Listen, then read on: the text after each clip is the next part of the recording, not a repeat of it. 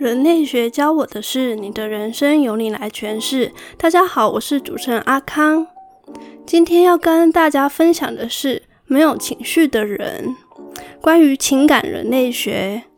上一集啊，跟大家概述一下什么是人类学。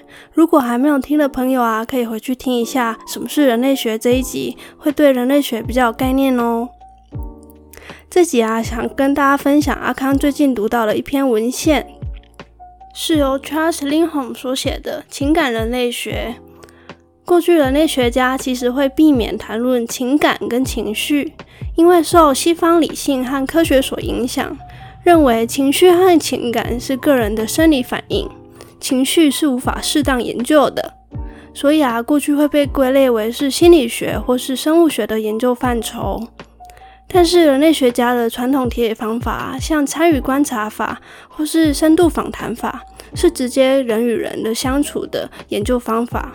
而这个人与人直接相处的，其实是很常建立在田野对象与研究者的信任之上。那这个信任啊，其实也是情感的基石。人类学家使用情感来作为田野研究的方式，但是啊，却避免去谈论情感这件事。不觉得很矛盾吗？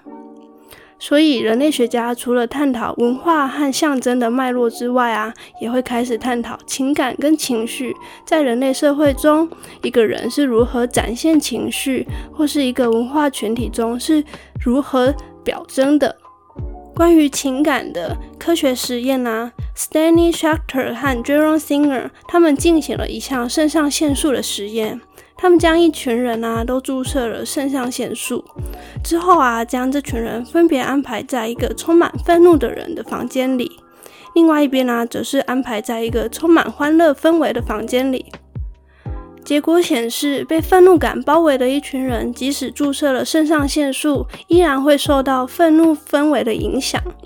而另外一边呢、受欢乐氛围所包围的人呢、注射了肾上腺素，却相较于另外一组更能感受到欢乐。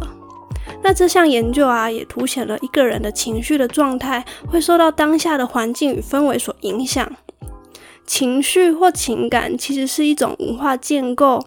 人类学家主要研究在不同的文化脉络背景下，人们展现的情绪的方式，或是刻意隐藏内心情绪的方式，是不完全相同的。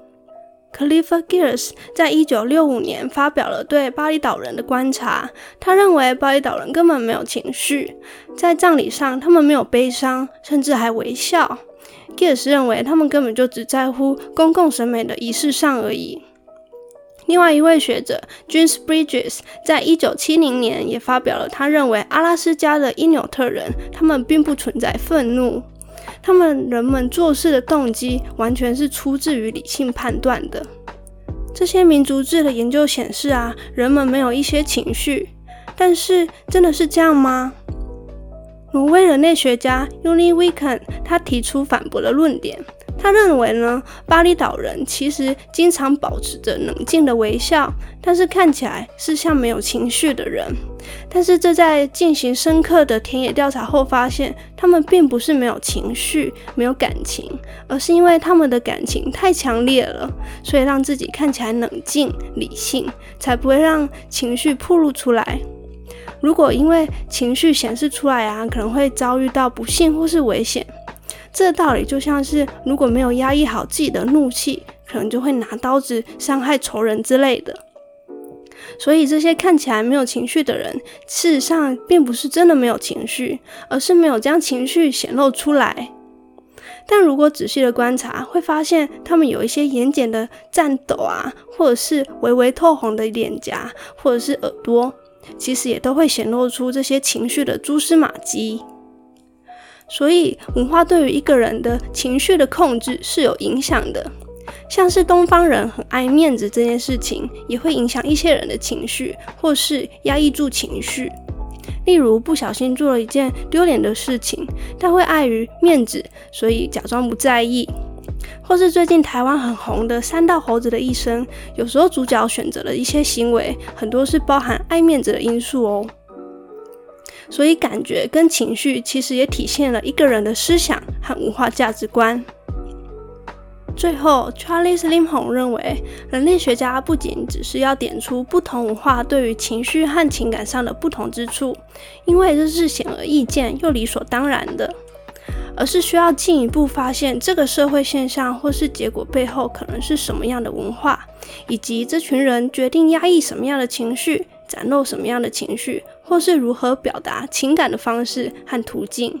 抽丝剥茧，这多重且复杂的个人情绪和文化关系，才是未来情感人类学的研究走向。阿康也认为啊，虽然哲学家或心理学家对于情绪或情感的定义多元且复杂，但是作为人类学家的研究啊，不是只要将情绪做好分类就好，分辨这是生气或是难过就完成研究了。而是回归到人本的关怀，为什么会有这些情绪？背后的原因是什么？选择什么样的方式处理？展现的文化形态是什么？才是人类学的价值所在。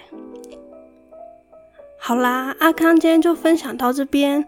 如果喜欢阿康的朋友啊，可以追踪人类学教我的事的 IG，也可以到 Spotify、KKBox、Apple Podcasts 还有 Google Podcasts 等平台收听哦。